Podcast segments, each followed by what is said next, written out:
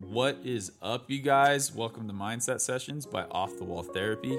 I am Brock Eisman, and I am stoked to give you guys a look into the sport and performance psychology world. I am here to help you create tools and to optimize your potential. Let's get it.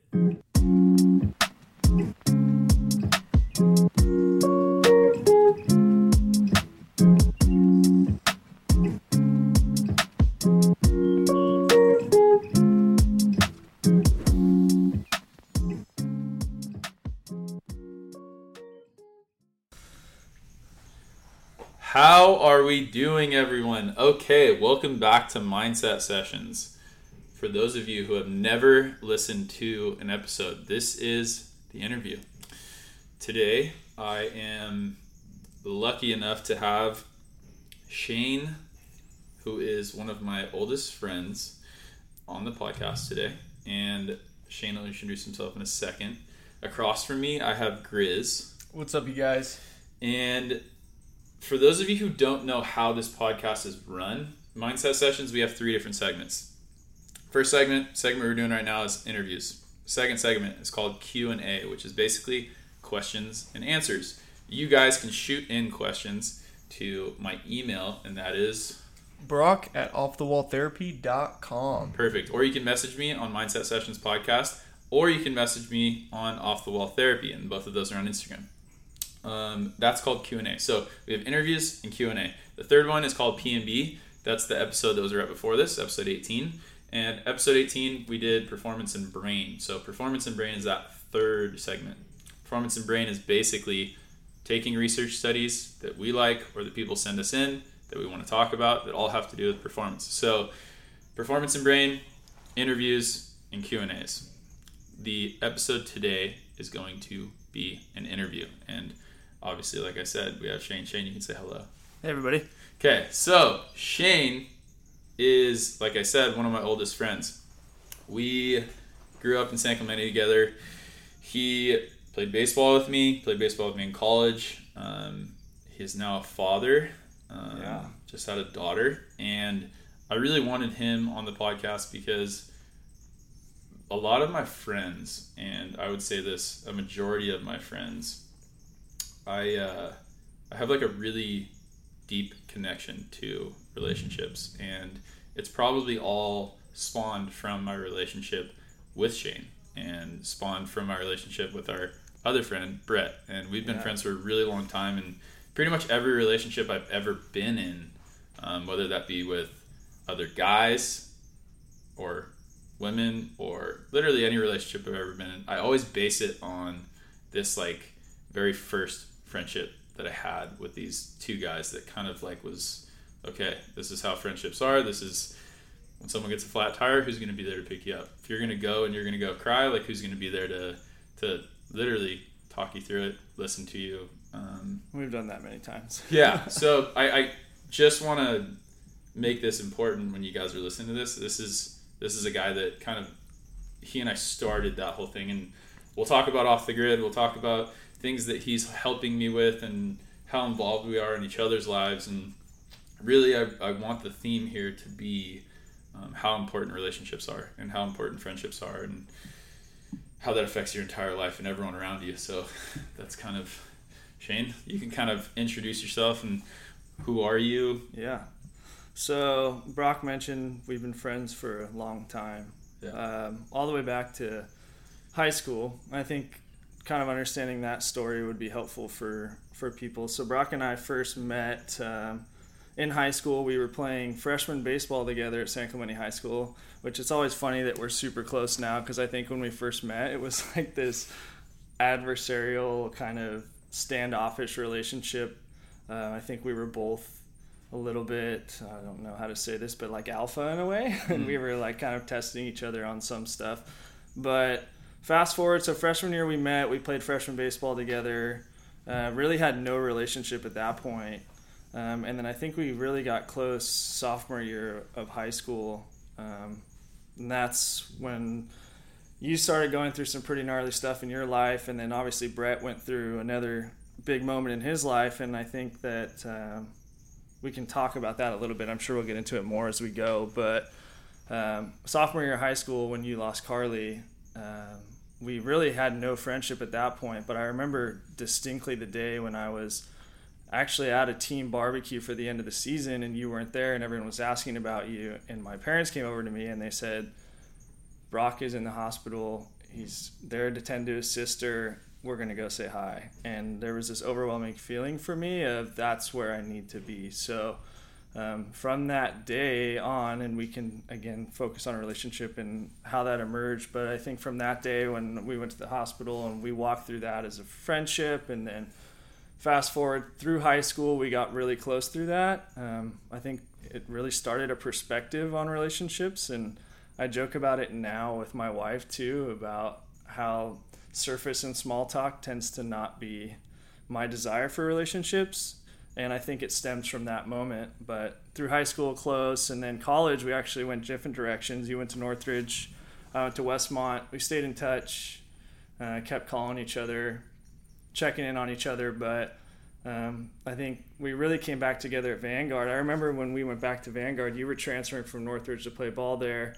Um, I had stopped playing baseball at the time, and you called me and you said, "Hey, come play summer ball with me." And I was pretty jaded and that's a big part of my story too of just bitter at the sport. And you, and you didn't play baseball that freshman year at Westmont too. No, yeah. I didn't. Yeah, I hoped to get an offer out of high school, and then that didn't happen. So I got pretty bitter and put up the spikes. And then you called me and said, "Let's go play summer ball." And I said, "Well, what is summer ball?" Uh, in terms of risk, there was nothing. It was just let's go have fun. So we did that, and then you were on a scholarship there, and I ended up walking on. So then we spent four years as ball players, roommates, friends, and now to this day we've both been in each other's weddings, mm-hmm. and now looking to raise kids together. So it's been quite the journey from that freshman year of trying to feel each other out. But yeah, mm-hmm. no, absolutely. Why were you? Um, so you you brought you mentioned you were you were jaded. Like, was that just uh, was that from sports or yeah was that was that like recruiting in high school i don't i don't really remember i remember uh, recruiting from when i was in high school i was like it happened so last minute for me. Yeah. Um, and I have a, I mean, I have a bunch of high school athletes that are constantly like really negatively stressed out about like, oh, this team didn't want me. I want to go to this school. This team, like, what is, what was your experience with that in high school?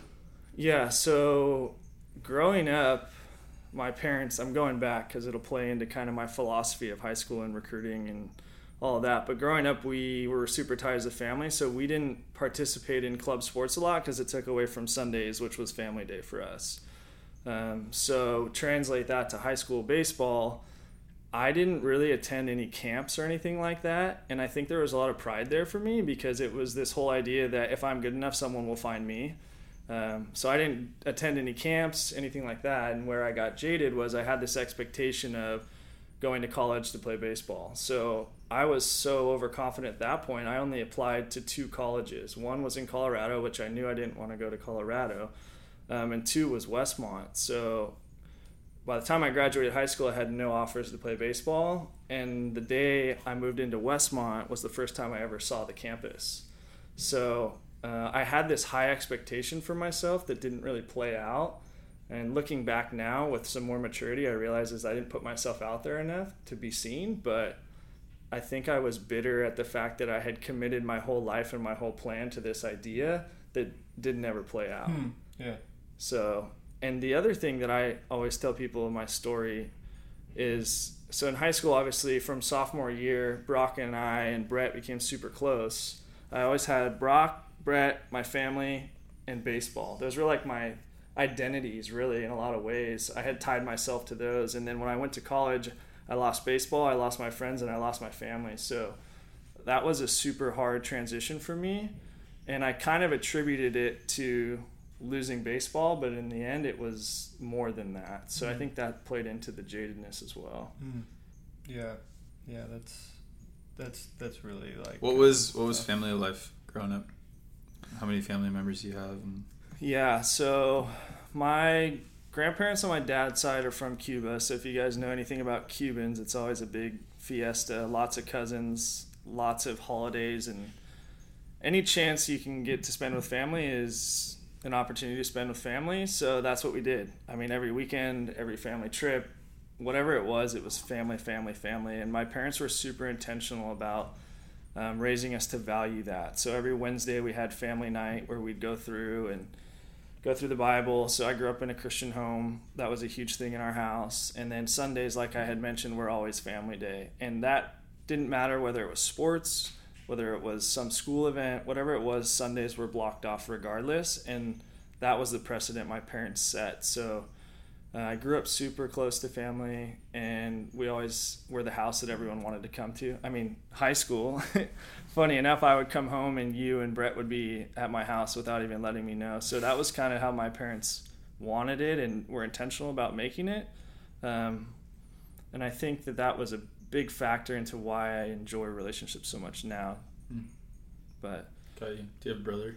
yeah, so older sister, who's my half sister, she's 37, and then an older brother who's 30 now. So I'm two years younger than him. So I'm the, the baby of the family. Got you. So Yeah. Um, what's your relationship like with your brother and your sister? So I'll start with my sister. Her and I have a really great relationship in the sense that we're always able to keep things light and fun. So she's always there for me and she always has a, a way of kind of breaking me out of my intensity. So grow back to growing up, um, as intentional as my dad was with family, he was also very intense about keep moving. So once you reached a goal, what's the next thing and keep going. So it kind of really created intensity in my life. And I think my sister does a great job of pulling me out of the weeds and looking at these things that I'm trying to accomplish and saying, look around you, look at life, look at all the beautiful things you have. So that's like a gift that she has. Uh, she's a teacher, so I think that plays into it. She's very good with that stuff. Uh, and then my brother and I, funny enough, my brother and I growing up were actually not very close. I said this in my best man speech for him, but I used to do things to push his buttons. I think it's a younger sibling thing for sure. Absolutely. Um, but we weren't very close. We were really polar opposites in a lot of ways. Um, but I think as we've gotten older, we've come to appreciate our differences as gifts and talents. And now we actually work together. And it's been cool because the things that I struggle with, he's very talented at.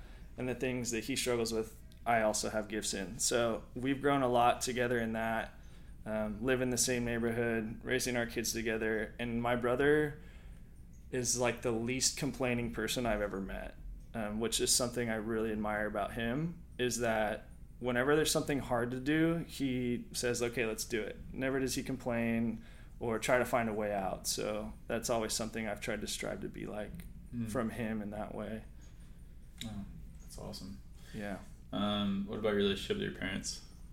Yeah, so my parents, obviously, still very close with them.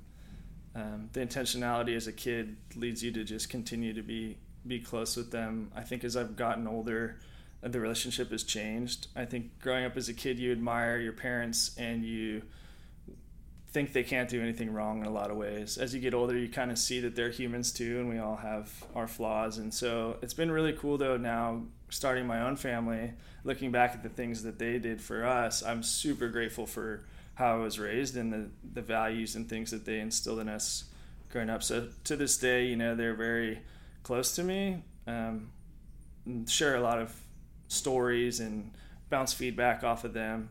Uh, my dad has always been the dreamer, the one pushing the intensity, as I mentioned earlier. My mom's always been the sweet soul.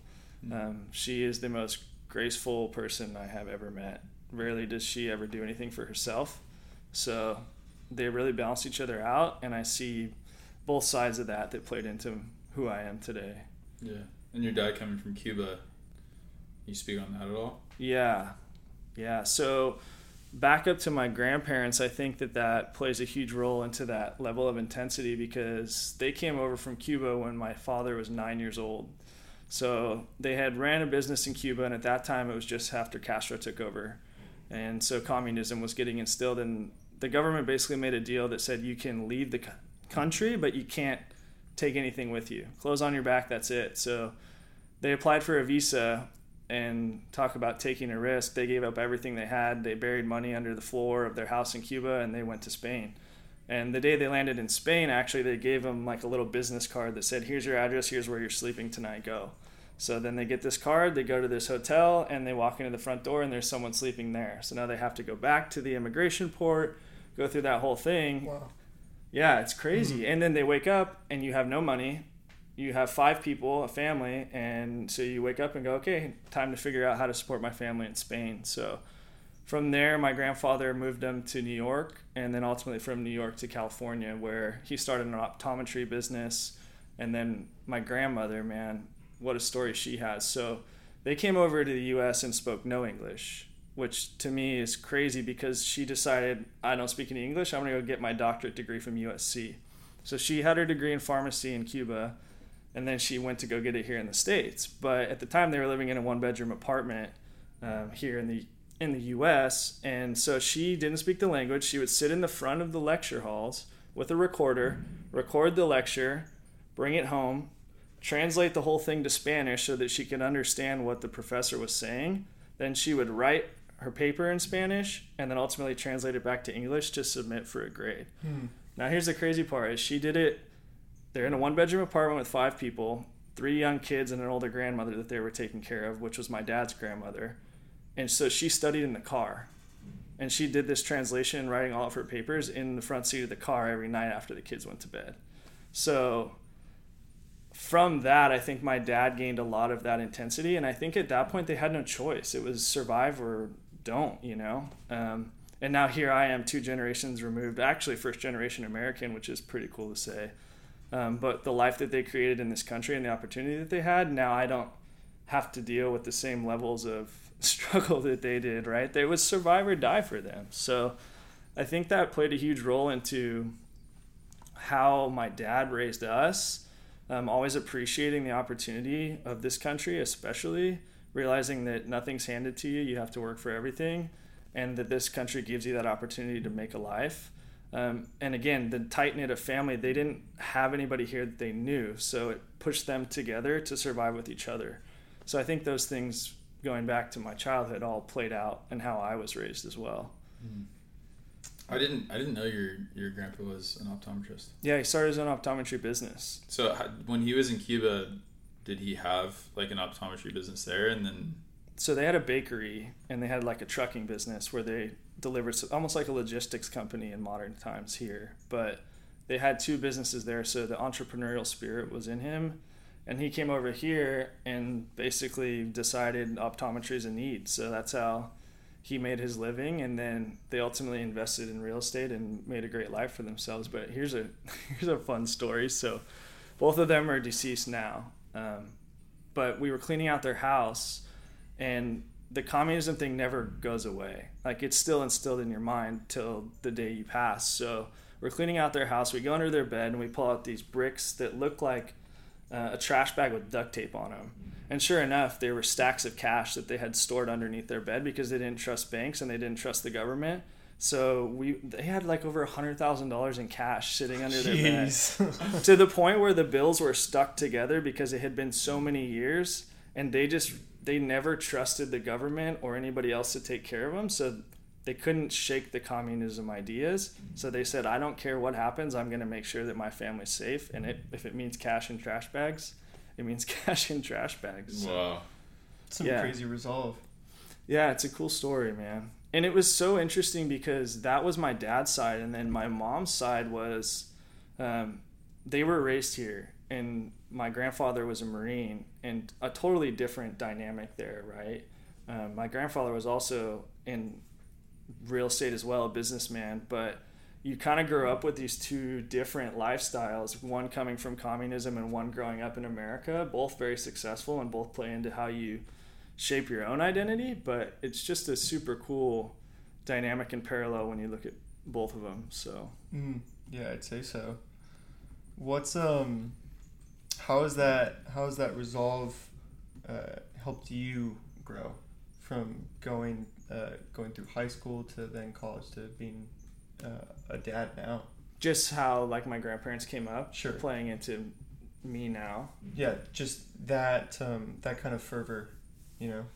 Yeah. So, uh, I mean, you learn that nothing's handed to you. I think that's what I said earlier, and it still sticks to this day.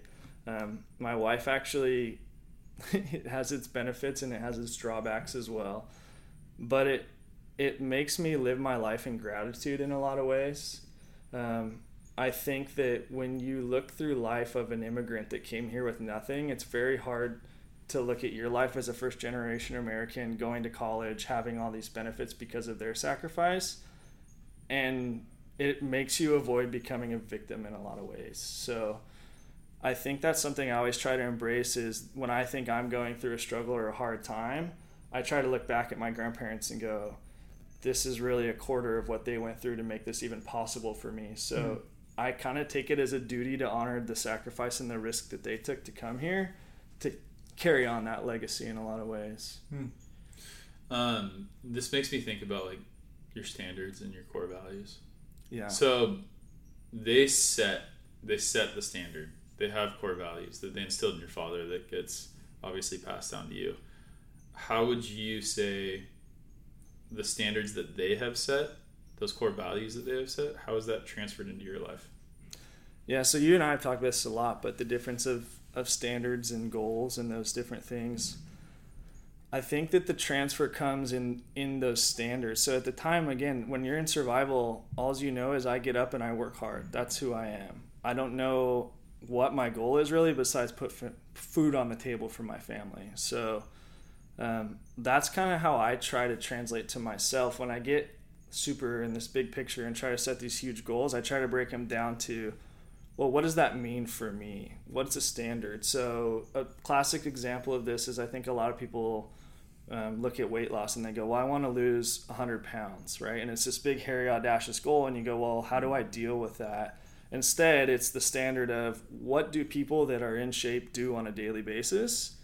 And so instead of trying to achieve a goal, I'm trying to achieve the standard that ultimately generates the goal. So people that are in shape are people that go to the gym two to three times a week. So if I can just look at that and say, in order to get to there, all I have to do is become a person that goes to the gym two to three times a week, and that's my standard.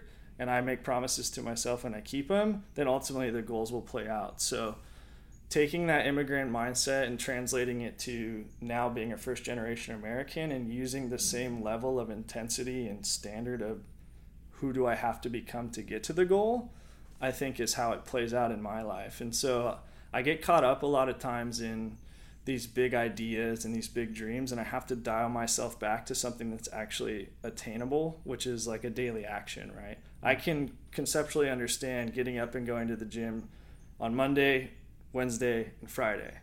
And if I can just do that consistently, ultimately it'll translate to what I wanted at the beginning. So I know that's a conversation that we've had a lot is breaking down your goals to the point where it's almost a daily action and then let time compound and then you look up and go, "Wow, I'm I'm here." Right? Yeah, yeah. You do something for a year or five years or whatever it is, even if it's really small. That that totally plays into that. Yeah, hundred percent. It's the compounding effect of time, right? And it's yeah. the same thing that they went through. They started. You got to figure minimum wage jobs, but over time they were able to compound their life and their efforts. Um, there's a great book called The Compound Effect, and typically it's a financial term, but if you think about it in the sense of time, you realize that any effort that you're putting towards working out or podcasting or your business outside of monetary also compounds. So each time you take a step, you build a skill, and then each skill continues to compound until you look up five, ten years back at your life and go, oh my gosh, look at how much I've grown. Mm-hmm. And I think that's kind of what happened with the baseball story, right?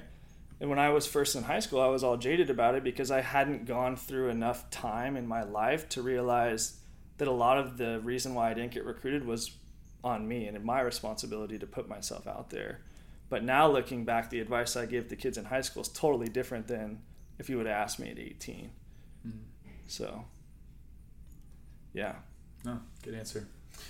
Um, yeah, core values. I think, I think that is because a lot of people call it core values. I call it standards. Yeah. You talk about setting goals. Yes, all those things they all they all add into one really big thing, and that thing is like really who you are when no one is watching you know and i think that i think that there's something to say like for people who don't know you they don't know that you wake up super early to go to the gym yeah right and you just had a daughter. So you're learning how to how to create a new standard, and I think that that's something really interesting. How old is your daughter? She's five months now. Five months old, Wow. right? So baby girl. yeah, what are what are some things that you've had to learn on how to adjust your standard?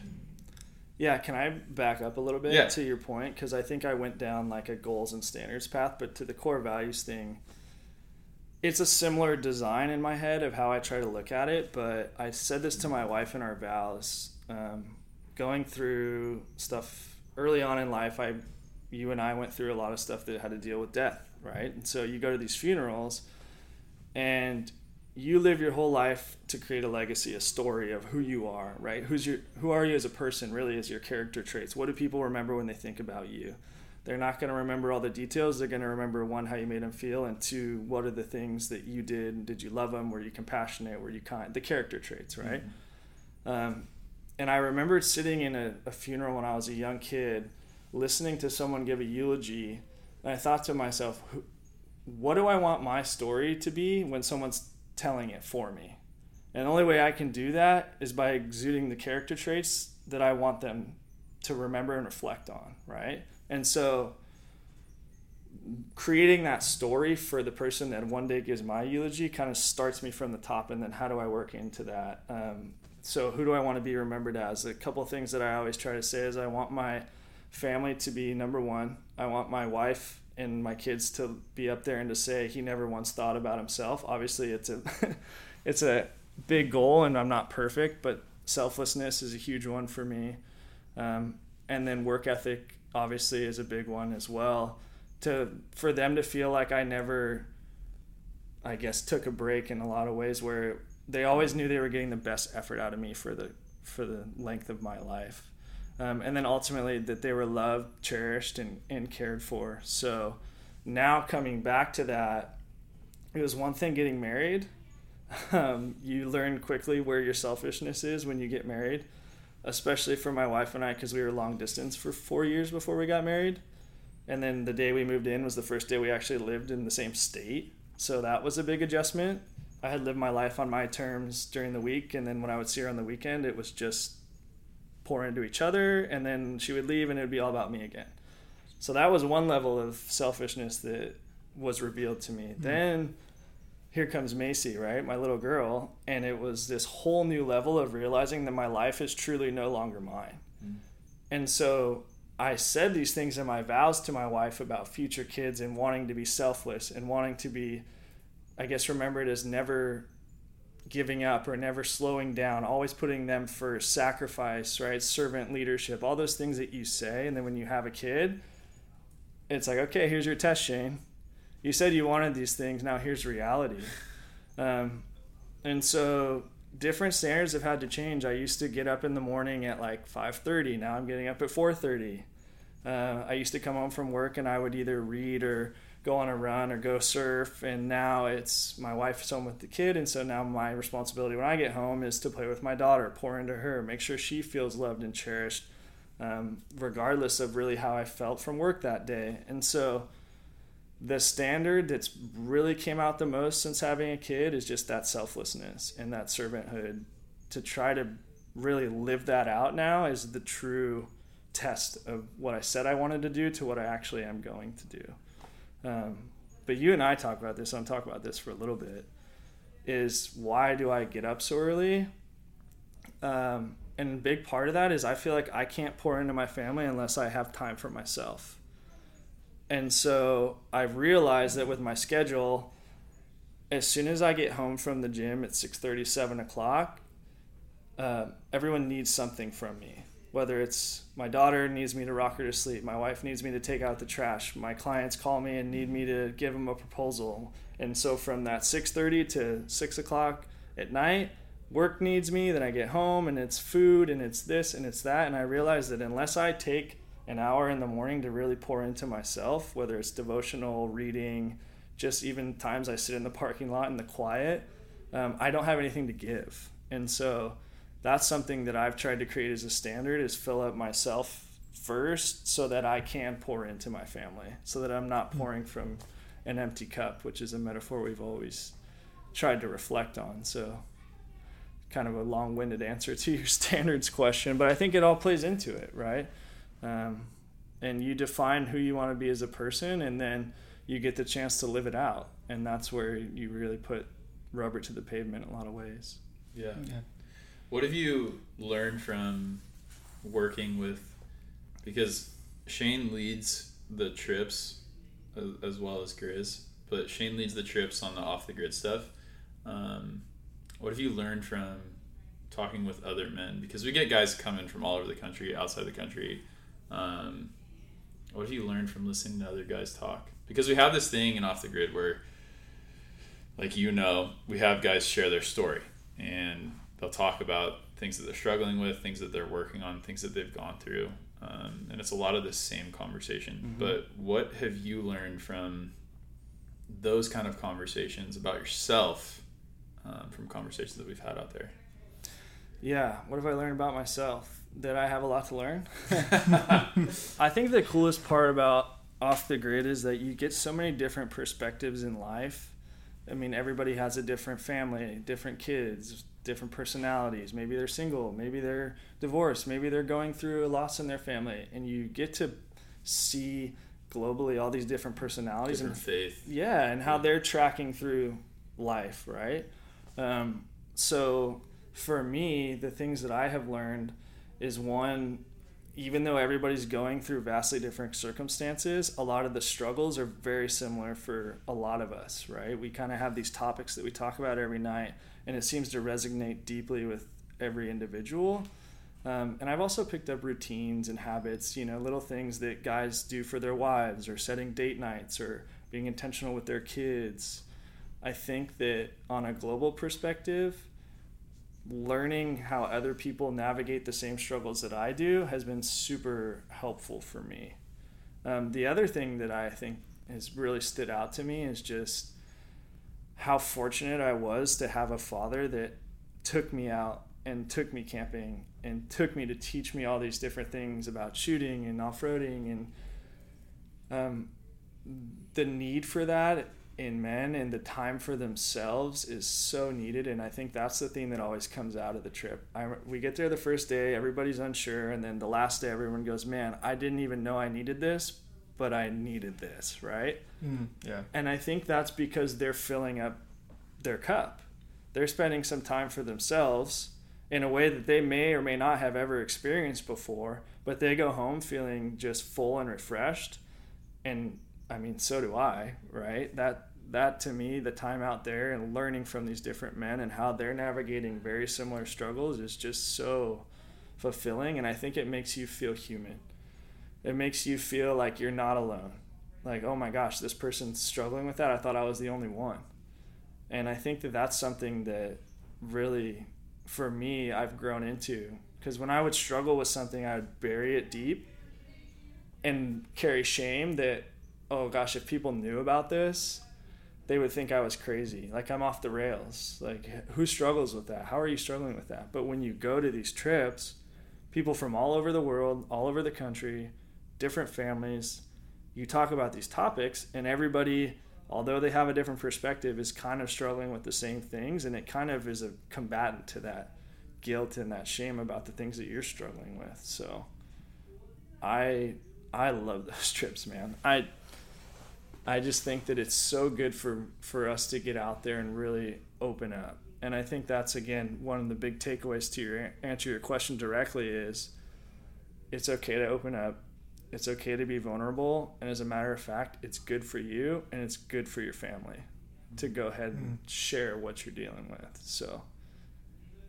Yeah. Filling up, filling up an empty cup so you can pour back into your family. 100% and my wife tells me that. When i get home from those trips she's like wow this is cool. Like you're re-energized. You have new desires new ideas how we can grow as a family. And so i highly recommend anybody to get out and experience that because it's scary at first but like i said the first day everybody's kind of how's this going to go? What am i going to do? I have to jump in cold water? Why do i have to do that? Right? And then they get back and they're like i need to come again. And it's because they feel full themselves. At least i do so. And i think all three of us have experienced that in Mhm. a lot of ways. Yeah, this last trip I experienced something different too. Like when we got back, there was two different vehicles with their entire family in the vehicles. Wow. And we got back and then we saw these families that these guys were talking about and just to see how stoked their kids were that their dad they're they're witnessing their dad going and focusing on something for him, you know, like his mental health. You imagine a kid like I can't even imagine seeing my dad when I was younger. I think the only time I ever saw this is when he'd go fishing. He'd go on like an overnight trip with one of his Yeah. buddies.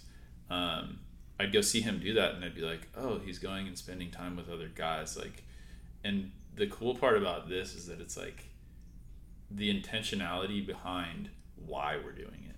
Just going out and doing something intentionally that has to do with, oh, okay, I'm going to be more vulnerable. I'm going to go and do something that challenges me.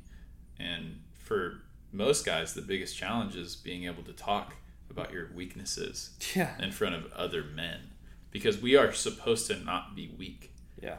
constantly we're constantly battling. We have this grind mode that we're, we're whether it's making money whether it's being the hero whether it's all these different things about being a guy. And then we have this opportunity to show up with other guys and it's okay to be weak you know? Like and if you don't know what your weaknesses are are you actually strong? So if you don't know what your weaknesses are, are you actually strong? Uh, I don't believe so.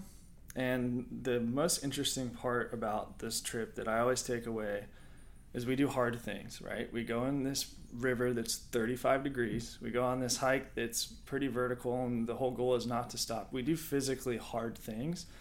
But over and over again, if we ask people what was the hardest thing for you, it's to share.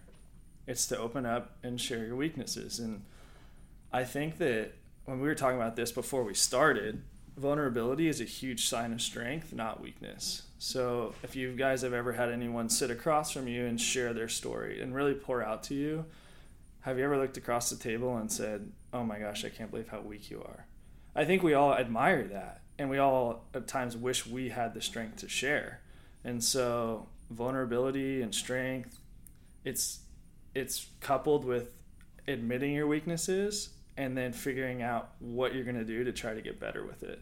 Yeah and not using your weaknesses as excuses 100%. I think that's the biggest thing. Like the reason why I am this way and the reason why I do what I do is because this is what happened to me. yeah. You know? Like that's sure that's what happened to you, but that doesn't define who you are. Yeah, and here's the thing I always say about that is what's super cool about that is you have a unique platform to tell a story now. So, for instance, like my wife went through a tough time with her parents. They had a, a rough childhood in a lot of ways.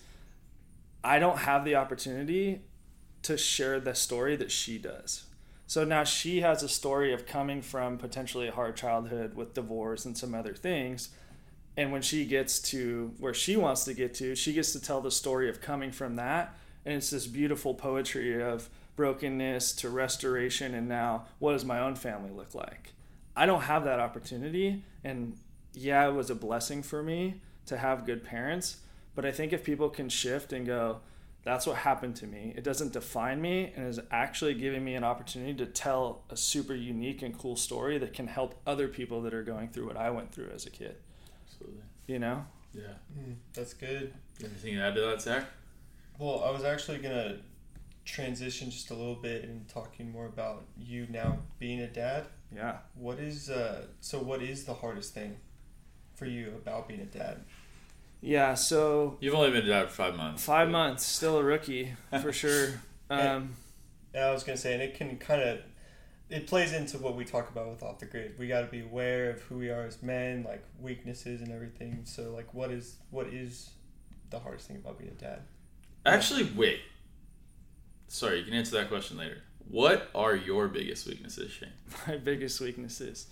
Um, You should be pretty good at Yeah. analyzing them now. For sure. And there's a couple things. If you want to get a practical skill level, it's details like calendars. I double book us all the time. My wife hates it, but that's a skill. I think my biggest weakness as a person is patience and as well as finding contentment with where I am today. So the first thing patience and that ties into your question about being a dad. So we'll get to that. Sure. That's probably the Didn't mean hardest to just for me. like blow your Oh question. man, I'm so heartbroken. now we're good. Um, patience is a weakness of mine. Patience with my wife, patience with my daughter, patience with myself is a huge struggle for me. And it came from my childhood, and now I'm trying to kind of rearrange and figure out how to deal with it. Um, but I think that patience really is a testament to your contentment with who you are as a person. Um, so when I'm with my wife, a lot of times she brings things to me and she's looking for me to be a friend and I am trying to fix things, right? And so a big thing that we've worked on is how do I have the patience to sit there and just ask questions without feeling the need to interject my opinion? You want her to feel heard. 100%. And it's this it's this battle between the intensity of here's your solution, do this, it's fixed, what's next? And so translate that patience to my personal life and myself. That's the same struggle that I have internally with myself trying to be patient with where I'm trying to get to, if that makes sense. So I tear myself down a lot. It's like this overwhelming insecurity that what I'm doing is never quite enough. I could always be doing more. And it's like, dude, on the weekends, my wife's like, "Can we just have coffee and watch a show?" We watch a thirty minute episode, and I'm like, "I my, I wasted my whole day." And she's like, "What are you talking about? You just worked for six days this week. You already did the lawn. You did that." And I'm like, "Yeah, but I need to do more." And it retracts me from being present in moments because I'm constantly looking for what's next instead of being content with what's now, uh, which is a huge struggle for me. And now back to being a dad there's been things that I've been in the room, right? And my daughter just learned how to roll over. And I'm sitting there on the couch and I'm playing with her. I'm physically there, but my head's thinking about how do I accomplish this? What am I going to do with that? I need to do this in the yard, right? All these things about what's next, what's next, what's next. She rolls over and my wife goes, "Oh my gosh, that's the first time she rolled over." And I I'm like, "Wait, I just missed that." And I'm mm-hmm. sitting right there. Mm-hmm. Right? So, so, it's about living in the moment is 100% being patient and content with what's happening in the current time, but still being motivated to move and grow and become better is a constant wrestle in my head. And it's always this battle of, okay, here's my daughter, here's my wife, look at my life, it's beautiful. I live in San Clemente, I'm on the beach, I have a healthy daughter, I have an awesome wife, I have a roof over, what can I possibly complain about? But then couple that with this crippling insecurity of I always need to do more, and it becomes this wrestle of back and forth. And I think that's my biggest struggle as a person. It's also my biggest struggle as a dad too, because having a daughter, what my daughter needs from me is for me to be there, to show I care, to be intentional, to love her, to cherish her, to make her feel heard, not for me to go make more money, not for me to go buy another house, not for me to go accomplish these things because she won't remember that at this age. Right. It's this quote that I heard. It's like really punched me in the gut. It's like the only people that remember you working late. It's not going to be your boss. It's not going to be your wife. The only people that remember whether or not you work late is your kids, because they're looking at it as were you home or were you not. Um, mm. So that's something that I'm trying to grow in and reel in, so that I don't miss any more of those rollover moments with my daughter. Mm because it happens so fast. Yeah. Is that like um is that kind of a do you feel like you need to perform for your family in in that sense? Yeah. I wrote I wrote down a question the very beginning of this and I don't know why I did. but I wrote down a question to talk about ambition and contentment. Yeah. That's exactly the conflict. Yeah. And so it's like, something I've always dealt with. Yeah and it's just amplified when you have a family now because like i said when it's just you you can justify all the reasons why you're not content because no one else is relying on you at that point. I mean you have family and other people that want to spend time with you but really no one else is relying on your presence for their life to continue and, and be joyful. My wife and my daughter they want me there and i'm part of their joy and their happiness. So now i have this whole other side to consider when i'm thinking about, oh, I'm going to do this, I'm going to be ambitious. But the contentment is not just me, it's the contentment that my family is desiring, which is my presence, right? And so uh, it's funny you wrote that, probably because you know me so well and so many years of seeing me battle with all this stuff. But I think that it's a huge wrestle for for all men. And to your point, Grizz is, do I feel an obligation or a desire to perform for them? I do. Um, and I think that there is kind of like a minimum standard, at least in my own belief set, of effort for your family. Totally. Yeah. Um, but if you have things and you, you have a, a life that is already beautiful, if your family's fed, you have a roof over your head, and you guys are all healthy, then there needs to be an existential focus on contentment. Right. Because, like, back to my grandparents, it's hard for them to be content when they're living on the street, right? I mean, they can find contentment in perspective of, well, I'm still alive and I have my, f-, but this the fight or flight of I just need to survive doesn't exist in my life, Hmm. but I almost force it into my life, Hmm. and that's unhealthy in a lot of ways for me and for my family. Mm. I think Yeah. that there's a healthy balance of that unhealthiness. And I- Probably. I, I no, you're right. because I mean the theme the theme that I always go back to in my head and now that I'm having a kid I go to this as well um, sure work life people outside of work and life like there's this whole balance you know and that's kind of the theme that I've been pushing to all the off the grids is where do you find balance because everyone's balance looks a little bit different but at the end of the day it's all the same. So ambition and contentment i think the answer to that i think that really what you truly need to look for and what we need to look for as leaders of our families is how do we provide balance? Hmm and that's by setting the standard. And that's by understanding that there are going to be good times and there are going to be bad times. How am i going to consistently set balance to all these things that are constantly trying to make me go up and down Yeah. you know when really our our one and only job is to consistently be present in whatever moment we're in and to provide balance that's within ourselves first you know and i think that i think that's missed on a lot of like because a lot of people they'll they'll be motivated by ambition like Mhm. this is what i want to do and then they'll they'll write it off by saying no i'm doing this for my family Yep. like i'm going to work for my family Hundred percent. I'm yeah. not I'm missing the aspect of time, which is the most important thing for my family, you know, because I'm spending it other areas. Yeah, and there's a, again just, just quotes that challenge me, right? Different things that I read and listen to. Um, I was listening to a podcast the other day, and the the interviewer was asking the guest, and he said, "Okay, if I offered you a million dollars today, would you take it?" And of course, everyone said, "Well, yeah." Okay, well, forget a million. What if I gave you ten million dollars? Would you want it? Would you take it? Would it change your life? Yeah. Okay. Now, if you take that ten million dollars, the only condition is you don't wake up tomorrow. And then all of a sudden we all go, well, we wouldn't want the $10 million. And what he translated it to was, so what you're telling me is waking up tomorrow is worth more to you than $10 million. But how many times do we actually wake up and carry that perspective through our day? Hardly. We don't. Yeah. And that's, I think, what you're talking about is finding the contentment in waking up while also still giving everything our best effort. Um, and I go back to scripture on some of this stuff, right? There's verses that say, Work as everything is unto the Lord and not unto man. Essentially, work hard.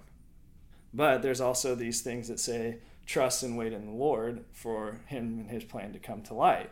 So, how do you balance that? You're saying wait, but you're also saying work. And I think part of the conclusion that I've come to is where's your worth? So your ambition and the things that you're trying to accomplish is good, especially for men, and you want to work hard and you want to give it your best effort, but that doesn't define your worth, right? The Am I enough? exactly you're enough by who you are with God, with your family, and that's the basis for your identity. And then from there, that should give you the motivation and the excitement to push out into your ambition. But your ambition doesn't define the contentment portion. I guess ambition should come from contentment. It's kind of like faith, right? It's the whole idea of works versus grace. It's like, well, do I do good things to get to heaven? Or is it God gave me grace, saved me from my destiny, for my sins, and it's that grace that gives me desire to do better things for other people. So that's the motivation for the good works. It's not the good works that create the saving, it's the grace, but the grace then launches you into now that I have contentment, I know my worth, I'm excited to go out and essentially say thank you by going and doing good things, righteous things for people. Hmm. So I think of it the same way with this ambition contentment thing. If I can find contentment in the things of my life and my family, that should give me the motivation and the desire to go out and work hard. Hmm. Yeah, that's good. I think of um, I think of Proverbs three, five, and six, like trusting in the Lord with everything you have and not leaning on your own understanding. And as men, we like to lean on that hard work, that provision for our families and stuff. But it sounds like what you're saying is like when you are able to rely on that trust of the Lord, like He makes everything work out for you. Yeah, and here's a balance question, right? It's the old saying of like, well, wait on the Lord. I always struggled with that, Hmm. probably because of this is an inner conflict and a weakness of mine. But I'm like, what do I? So that means I just sit on the couch and angel, a legion of angels is going to come and pick me up and drop me in the place I need to be. I had struggled with that. Like, no, you have to still live your life, but there's still this understanding that I have to wait and I have to be content. So, how, I mean, what do you advise athletes on when they're dealing with this, and how do you find balance? Like, what's your goal, or I guess what's your standard for finding balance in your life? the the standard that I have people set it starts out with like the bones of it are my mental health, my physical health, and my spiritual health. Um, that's where it starts out, and a lot of people have the first two. If you don't have the first two, that's a good sign that you should probably understand the first two, and then the spiritual health, whatever that looks like for you. If that Yeah. literally starts out with you I I say the standard for most people, and even if you don't want to follow the Christian life, Yeah. like the Bible is an amazing thing. Um, it's a really old book, there's a lot of answers in there.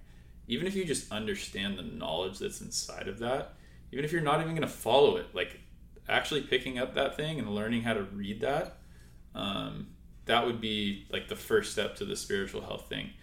Obviously the first two the reason why i say the first two is that's because that's your actual physical being what you do every single day. Yeah, your mental health and your physical health they're extremely related but if you're not focusing on them every single day there's no balance you know? And obviously when i say physical health it's not just working out. Yeah, it's working you know? And your mental health it's also working providing like doing all those things. And when i say mental and physical you're going to think oh therapy and physical like working out. Like that's not what i'm talking about. Yeah, i'm talking about figuring out what is my brain doing? Like how can i optimize my brain?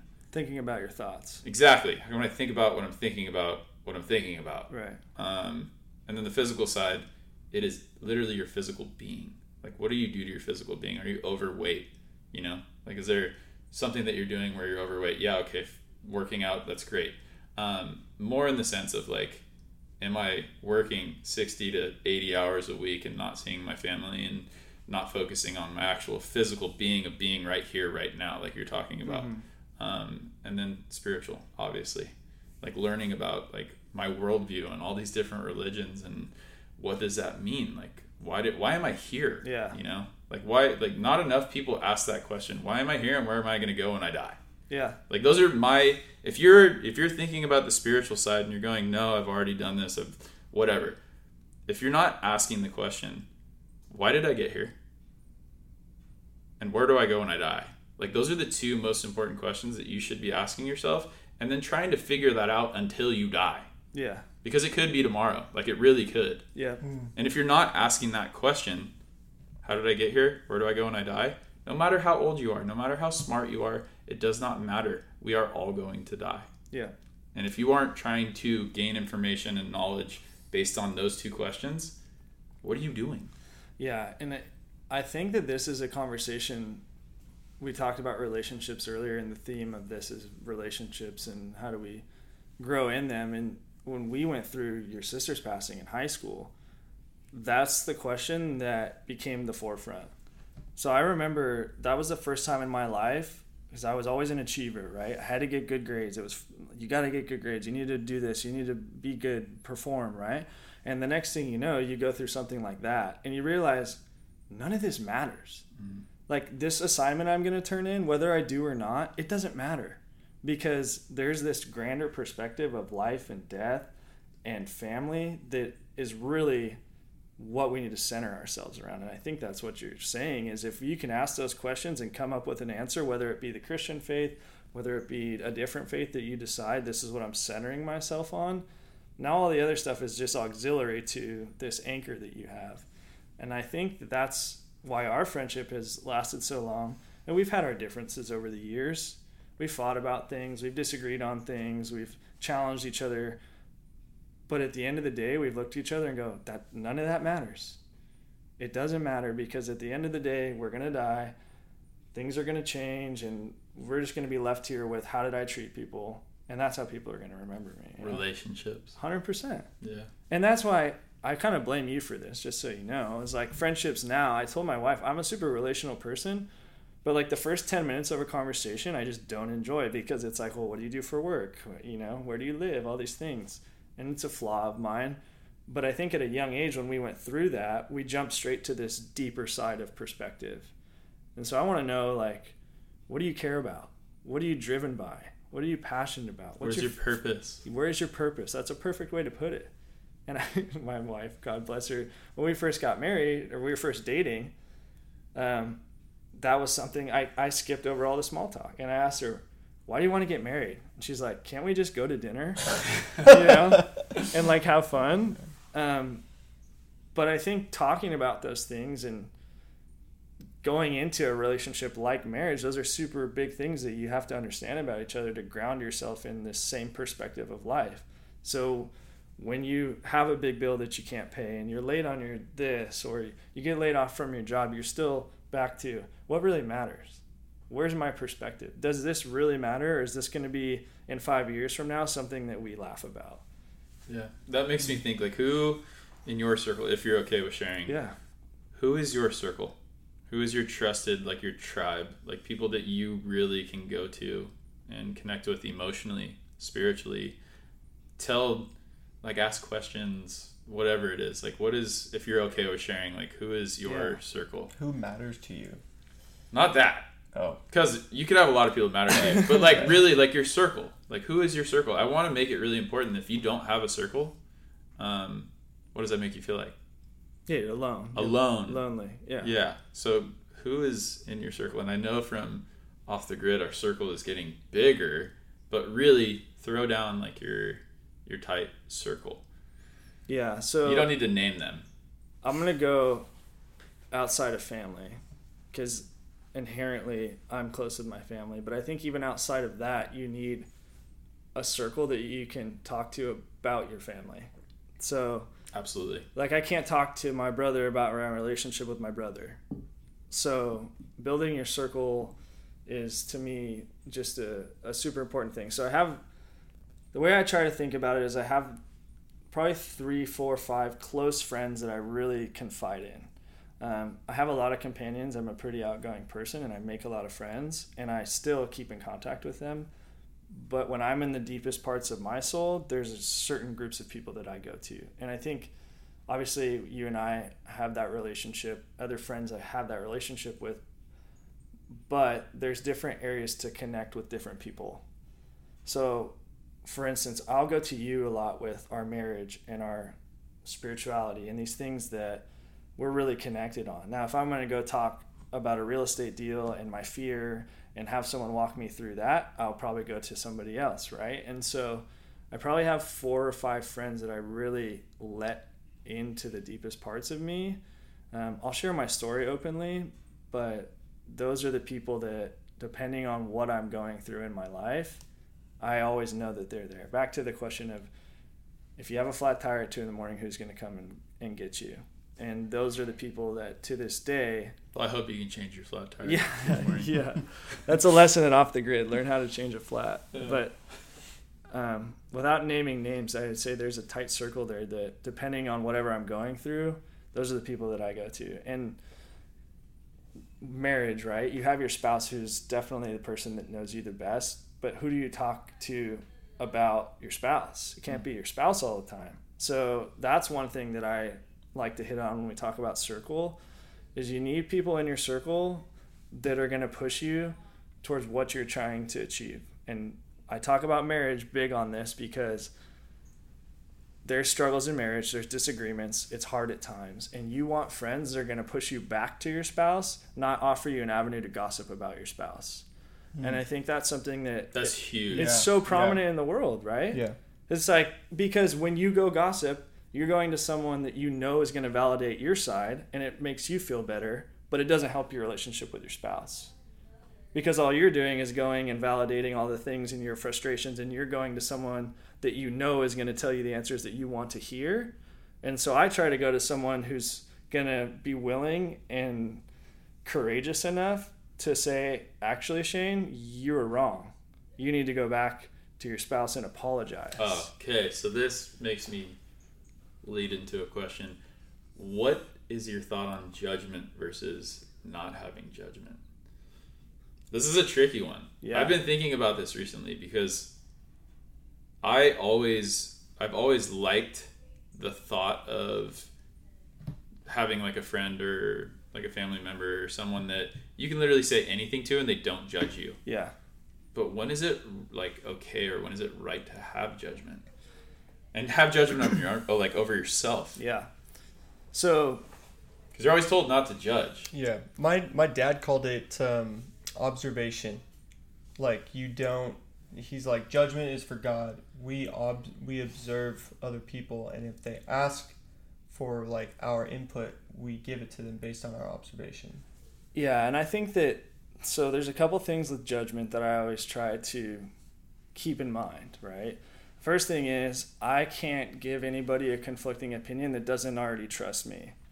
So, I've been in conversations with people where I just met you, you tell me something that I completely disagree with. It does me no good to push back on you and say I don't agree and now we're in an argument, right? They don't know who I am. They don't trust my opinion. They don't trust that I have best interest in mind for them. So that's the first thing I try to do with anybody that I would be willing and like we said courageous enough to push back on is they need to trust me one with my intentions and and two that I'm looking at it from trying to help them not hurt them. So if I don't have trust, I don't have anything in a relationship.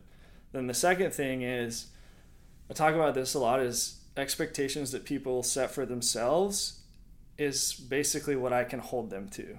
So if you come to me and you say, I want to be a husband who doesn't stay at work until eight o'clock, and you, Brock, tell me that, now I feel that I have the opportunity to hold you accountable to that hmm. because it's something that you stated you desire.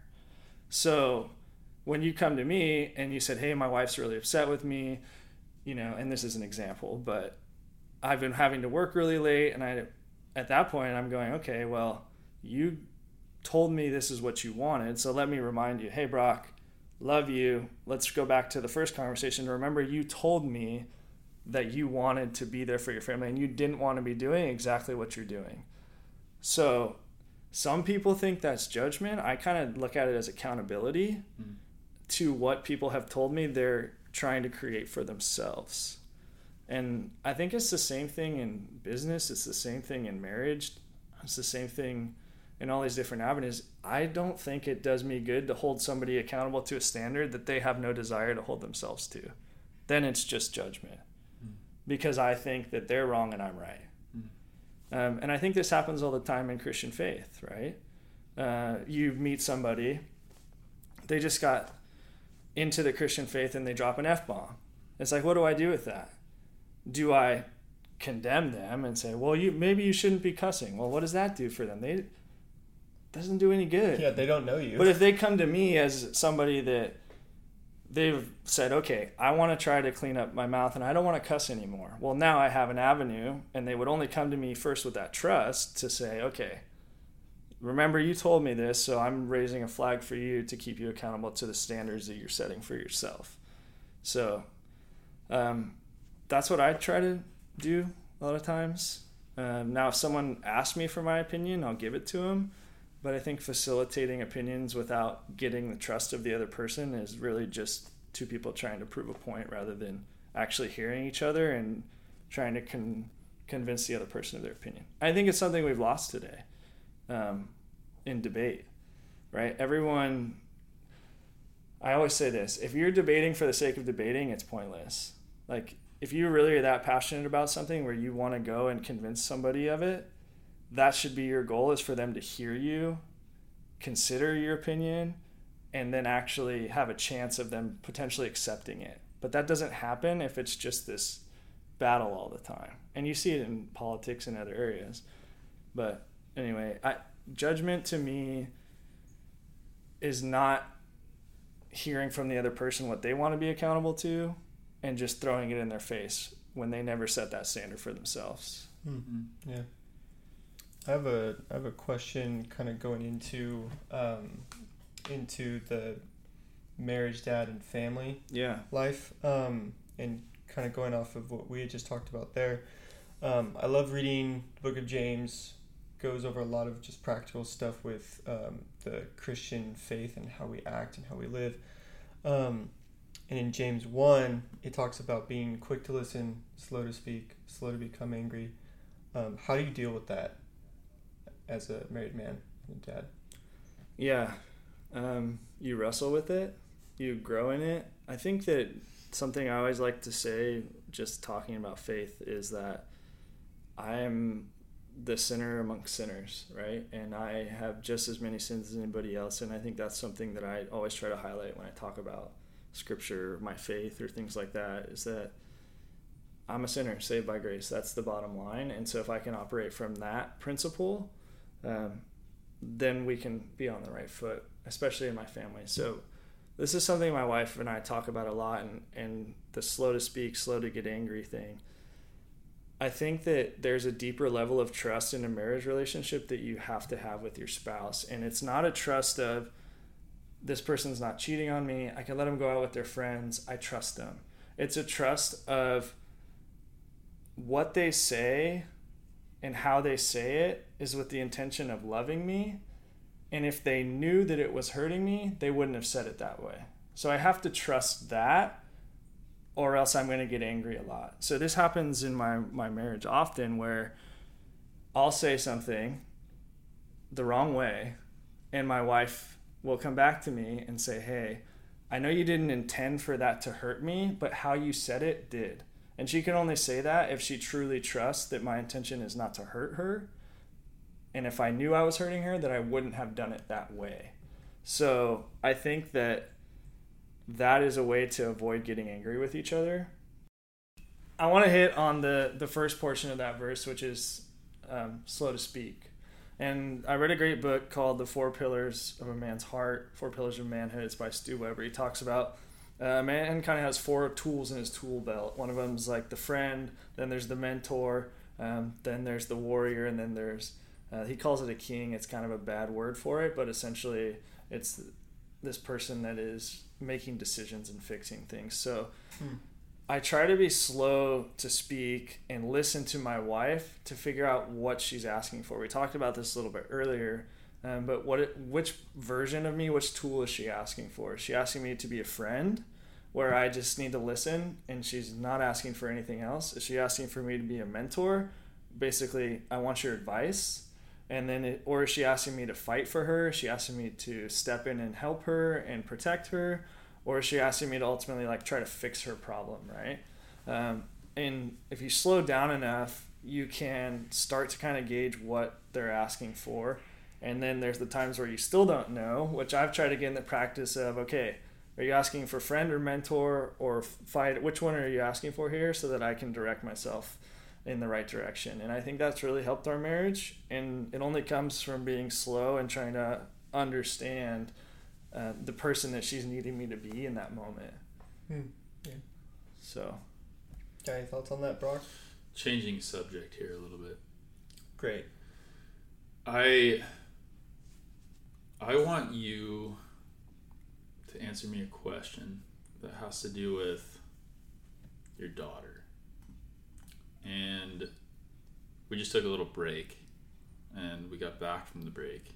And while you and I are in the restroom, I made a comment that had to do with like this is gonna be here even when like hopefully Yeah. as long as the internet's around um, like when you die you know what does that make you think about like the the fact that your daughter whatever age she is right now like i i don't know what age she is right now when she listens to this but this is going to be something that she listens to that her father is speaking on when she's five months old Yeah. you know Trippy to think about.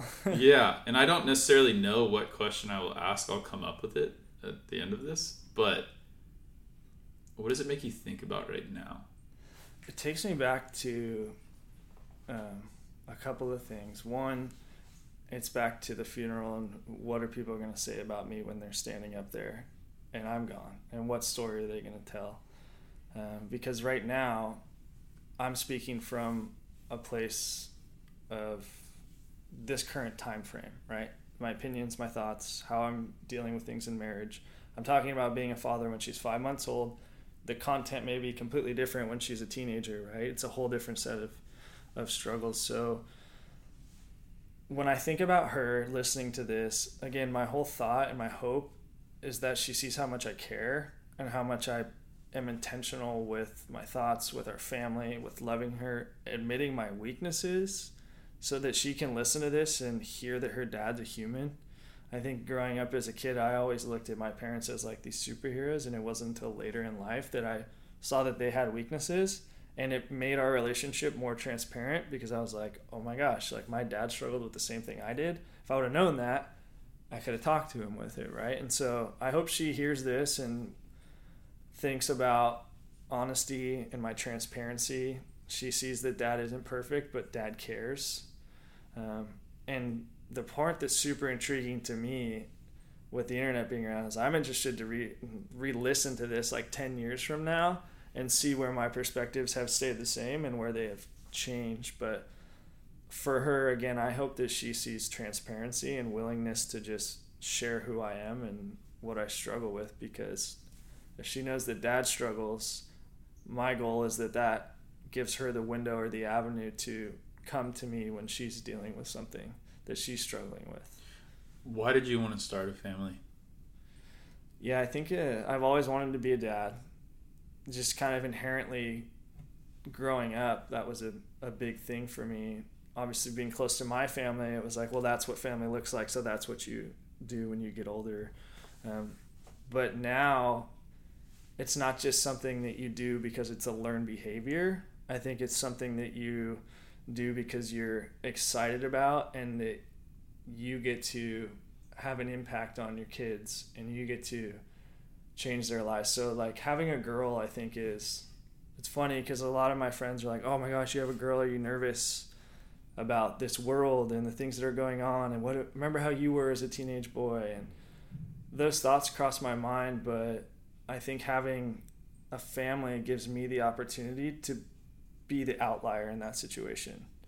Um, and that's what I've been super excited about to start a family, to play my part in being that dad for her that so many people are missing. Um, I think that a lot of people's stories are unfortunately, I guess, told with a broken family or a dad who wasn't there or a dad who didn't tell his daughter how beautiful she is or how much he loves her and cares about her. And so it's super exciting for me to look at my young daughter and see it as the perfect opportunity to be the outlier in that situation, to be the dad that tells her how beautiful she is, that she's loved, that she's cherished, that she's fought for. Um, and to me, that what what greater gift is that than to influence someone else's life and to make them feel loved and and cherished. And so the original question was, why start a family? I think for me, um, it's a small part that I can do to make a difference in their lives and ultimately they can go out and make a difference in the world in a lot of ways. So I think change happens a lot from nuclear family and then people come and they go start their own families. And so if we can create good healthy families and then our kids create good healthy families and their kids create good healthy families, we can really influence change across not only the U.S. but a lot of different countries around the world. Mm. And I mean, you guys probably have seen the statistics. Orange County, it's like divorce rate is I think 70%, 60 70% now. Probably have to be fact checked on that, but again, I, it's an exciting opportunity for me. I don't, I don't see it as fear. I see it as opportunity. So, and then ultimately, it's a super big joy for me. Um, I talk about influencing her life, but when she listens to this, when she's old enough, what she's not going to have realized is how big of a joy and an impact she's had on my life. And I think that as parents, we always think about our kids and how do we make their life better. And we sometimes don't slow down enough to see how they're potentially making us better, bringing us joy, changing us, right? I actually had a research study that we did. I think it was the first performance in brain, and it talked about why being a father um, actually makes you happier. And I know that a lot of fathers, I got some emails back saying, I don't see that right now. Yeah. Um, but at the end of your life, the thing that you go back on is you think to myself, like, what legacy have I left behind? Mm-hmm. And if you don't have a child, and for those who aren't able to have children, um, and you think about legacy, your legacy is different. But if you directly have a child, that is your legacy. You know, I, I would say that your legacy goes into a bunch of different facets. Yeah. And for those who don't have children, that's extremely hard. That's, I mean, I was in that headspace for Yeah. four years, you know. Um, but I think the opportunity to leave a legacy is, uh, it's huge. It's a huge blessing. Yeah. And here's the the thing about legacy that I think about a lot. And there's like, I think a lot of people get wrapped up in the macro legacy of like, what is the world gonna remember me as? But the interesting part of that is if you take it out to scale, nobody's gonna know who you were in, in five generations. Like you'll literally, no one will even know that you existed. But if you can focus in on your family and a legacy that you're leaving in the microcosm for them, it gives you a whole different sense of purpose. Hmm. And regardless of whether people five generations from now that are not in your family remember you, that doesn't matter. What matters is what legacy are my kids going to remember me with. And that to me is like the ultimate gift of fatherhood is the opportunity to to do that, right? To leave that legacy micro with your kids, your wife, your friends, um, and not care what anyone thought, because you, you're gonna people are forget you even existed. So, it's an interesting thought that I deal I wrestle with a lot, Mm. and it's back to the whole perspective thing, right? And purpose and why am I here? If we try to create our legacy around how much money we had or are we viral on the internet in, in three four five generations? You could have billions and billions of dollars. You could be the biggest followed person on social media but no one's going to know who you are. They're not going to remember you. And so does that really matter or is it back to the micro level of who am i influencing in my family and my friends and the people that are close to me? So when i think about legacy i try to keep it uh, in that realm rather than worrying about what people think about me Hmm. as my legacy. Yeah, I like it. You keep you want to keep it simple. That's good. Yeah, it's that's a hard thing, man. Dealing with other people's opinions of you outside, it's not easy to do. It's something that I struggle with. It's hard not to think about what these people outside of your circle are thinking about you. And I think that you do want to influence people positively, but at the end of the day, they're not the ones that are going to really carry that legacy unless they have intentional time and time spent with you. So it's a it's an interesting thing, especially in today's world, right? Like the whole social media influence is all about showing other people what I am good at, what are my highlight reels, and for what, so that they have a cool perspective of you. But then I look back, it's funny, like to what we used to post in high school. We're like, oh, this is people are gonna think this is so cool. Then you scroll back on your Instagram five years, and you're like, what was I doing, right? Um, anyway, just a sidebar there, but legacy, man, that's big. Yeah, absolutely. Do you have any more questions you want to ask? I'm good, man. That was really Okay, so I did come up with a question for the last one, and it kind of ties into legacy. Um, and this is for your daughter, for people like myself, um, people who are close to you. Um, and this is a heavy question. Oh gosh. if you weren't going to be around tomorrow, so if you were going to die tomorrow,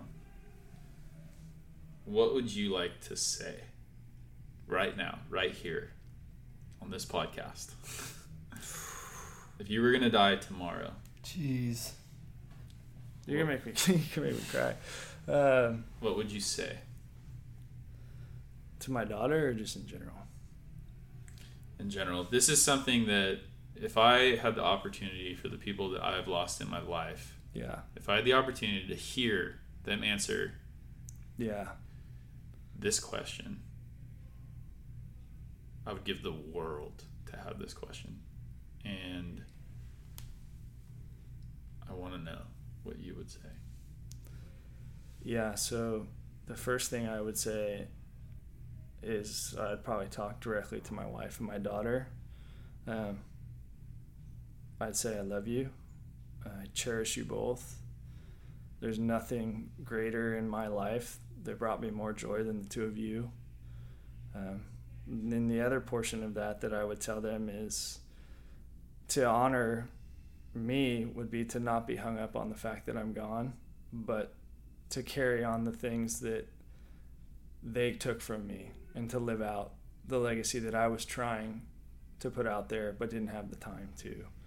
Um, and I think that that's something that I'm not trying to flip this because this is a deep thing, but something that I've really admired about you and our story and our friendship was that you lost your sister and you decided painful and back to the earlier conversation this is something that happened to me that was very difficult but i have a choice. And what am i going to do with that? And that's really how you launched into psychology sports psychology your desire to do off the grid to help people because you were trying to honor your sister and so you took something that could have easily made you a victim and you turned it into purpose and you're now honoring her legacy and so that's what I would tell my family is it's okay to be sad. I miss you more than anything in the world. I love you more than anything in the world. But if you want to honor me, live out the legacy of what we've been trying to create as a family and you'll see where joy can be found in that. The pain doesn't go away. The hurt won't go away, but whenever you do something, you'll think, "Wow, my dad would have loved this." Mm-hmm. you know and i think that you and i still go through those times with your sister and different people that we've lost it's like i would want them to to live in a way where they would go wow dad would be so proud or wow dad would love this look at this river look at this mountain as he loved coming out here um, and so telling them i love them i cherish them they bring me the most joy in my life but not to stay in the pain. Don't let the situation become. Need some water. Don't let the situation make you a victim. Instead, choose to continue on that legacy that we were setting as a family. So, and that's the goal, right? It's like we're only one person. And if our legacy dies with us, then is it really a legacy? Um, but if we pass and there's others that heard it, appreciated it, and decide that that's something worth carrying on, to me, that's the ultimate satisfaction of life. Is for my kids, my wife, the day that I go to be like, yep, his legacy, we want to carry on. We need other people to hear this. We need other people to have the desires to grow into this and carry this on. And if I can do that, then I would feel accomplished. So I and I, I didn't mean to flip it, but I before we were done here, I just want to say that's something that I admire about what you've done with your life and your career is you've taken an immense pain point and you went through hard times, but you chose to never be a victim to it. You chose to embrace it and take your sister's legacy and put it into your life's work.